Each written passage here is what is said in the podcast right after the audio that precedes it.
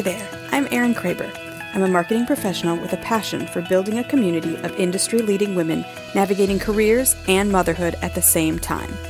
Every week, I'll be sharing tips and tricks to help women grow their local businesses, build their personal brands, and be leaders in their communities. And sharing the stories of women who make it happen while keeping the kids healthy and the house still standing. This is a place for honest conversations among women about business and motherhood. Welcome to Motherhood Merged. Hello, hello. Welcome in for this week's episode of the Motherhood Merged podcast. This is episode 21, and I'm your host, Erin Kraber. It is now officially June, and summer has arrived. Kids are out of school and starting new routines for the next six or so weeks of their summer break. And for us, this means various weeks of camps and different caregivers we trust to help out while we are at work. And sometimes there are days I miss the simplicity of having the daycare available for the girls. Having year round, reliable, scheduled care made so many things easier. The care centers we chose didn't operate on an academic calendar, so there was always something fun for the girls to look forward to, especially as they grew to the pre K rooms. Now, not every day was simple with the girls at that age. I don't miss racing around to get everything and everyone ready for daycare each day. And I certainly don't miss the days, and there were days, when one of the girls or both just wasn't having it that morning. Finding a quality childcare provider is a challenge in and of itself. There are many different styles and decisions to make before you can even feel comfortable enough to leave your child in the hands of someone else while you go about your workday. So that could definitely be an entire podcast topic on its own. But if you're in this season of life where you're making choices about childcare and feeling guilty about it on your commute into work or your work from home, I think talking through the stresses of the morning drop off might be a little bit more helpful. Because seriously, I challenge you to find something more heart wrenching than leaving a screaming child behind at daycare. You're already not looking forward to a day full of work, and a crying and clinging child definitely doesn't make it any easier. There were definitely days that had me questioning my role as a full time working mother because it would be so stressful. And also days when I saw moms and dads attempting to motivate slash surfboard carry screaming kids into the building. The funny thing about this looking back is that those same kids were the ones begging to stay five extra minutes when parents came back for pickup at the end of the day. Certainly not funny at all at the time, but now it's also not untrue either. If daycare or preschool drop off is part of your morning routine, you definitely need all the help you can get to keep your sanity. You have a long day ahead of you, so these few tips might help make all the difference. I've broken it down into three different techniques you might want to try when it comes to the daycare drop off routine reassure, distract, and reward. If you are a busy woman who spends a lot of time on her feet, then let me tell you about Rothy's. Rothy's are comfortable and cute shoes that are sustainably made. They offer flats and sneakers in a variety of styles that are perfect for work or with a pair of jeans. Now, I'll be honest and say that I was a little surprised at the price tag at first, but I went with the simple pointed toe black flats, and I have yet to purchase another pair of black flats since. They are comfortable, durable, and even machine washable. I've had mine for over two years now, and they still look brand new. Take $20 off your first pair of shoes from Rothy's when you visit erinkraber.com forward slash podcast.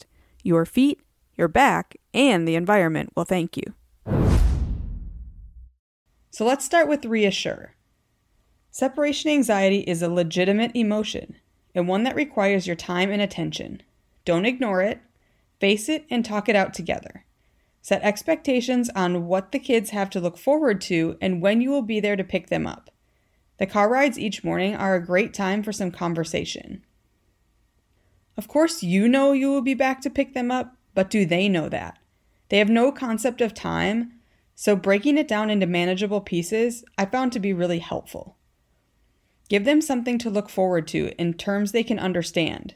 For example, I'll be back after nap time, or when the little hand is on the five, I will be there.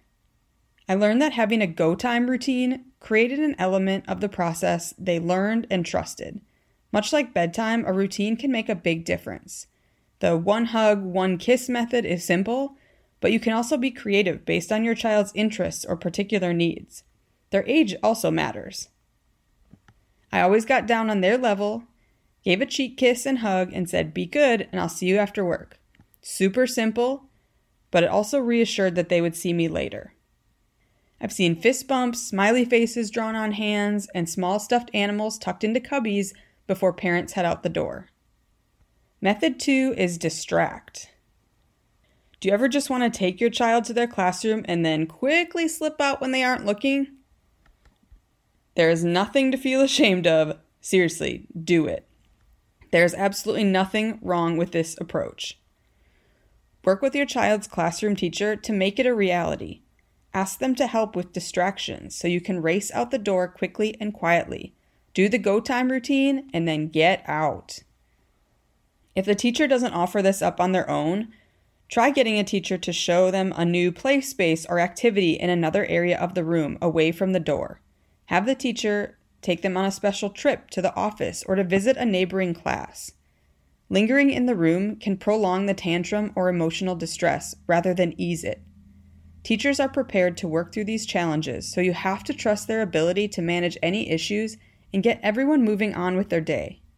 Plus, now you're late, on top of the stress of the drop off disaster you just left behind. The third part is reward. Oh, yes, sometimes a good old fashioned bribe can work wonders. I prefer to call it a negotiation. Is there a favorite lovey or security item that can travel in the car to and from daycare?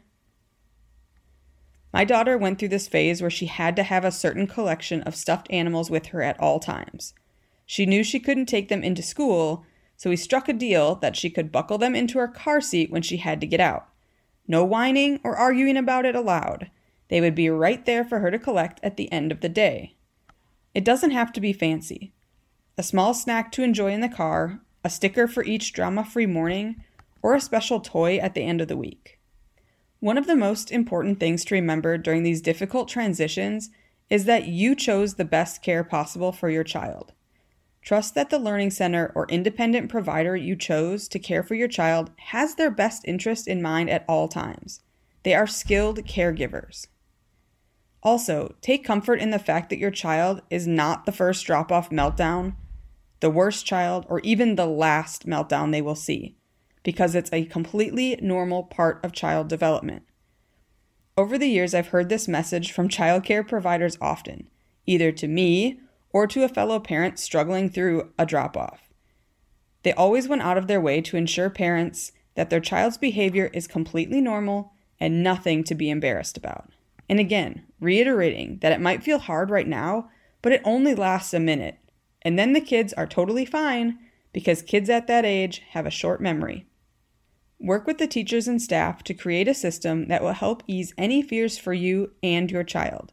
Take each day as a new opportunity to reassure, distract, or reward.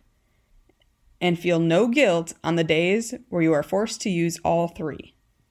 I honestly couldn't decide what was worse having a kid crying and begging me not to leave, or one that says bye and runs off to their friends before I even got in the door. Because honestly, for each girl, it was a mix of both.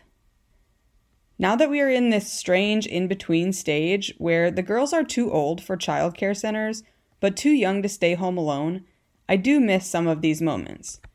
Not all, but some. It's nice to have that consistency, and it's nice to feel needed, but also nice to see them learning to be independent little humans. But I guess that's motherhood for you. Let me ask you a question. Are you the best kept secret in your town? You are the thing that makes your business, product, or service unique, not what you do or how you do it. Start telling people about who you are and watch your connections grow. Connections that lead to an engaged audience and more customers. Not sure what I mean? Or not sure if this applies to you or your business? I can help. And this month, I'm opening up some free brand audit sessions. Spend 30 minutes telling me about who you are and what you do, and I'll give you an easy to follow and customized plan for the critical next steps. If you own a business or provide a service, I am talking to you. Visit erinkraber.com to schedule your free audit call today. Thanks for tuning in to this week's episode of Motherhood Merged. I hope you enjoyed this conversation as much as I love putting it together. If you want to know when new episodes drop, be sure to subscribe on the platform of your choice so the newest episodes are automatically there and ready to enjoy. And if you want to help the show grow and reach more women who can benefit from hearing what I share, I would be so grateful if you would leave a review or share this episode with a friend. Super easy, take a screenshot, post to your stories with a key takeaway or two, and don't forget to tag me at Erin underscore Kraber, and I'll be sure to shout you out in return. Until next time, stay sane, my friends.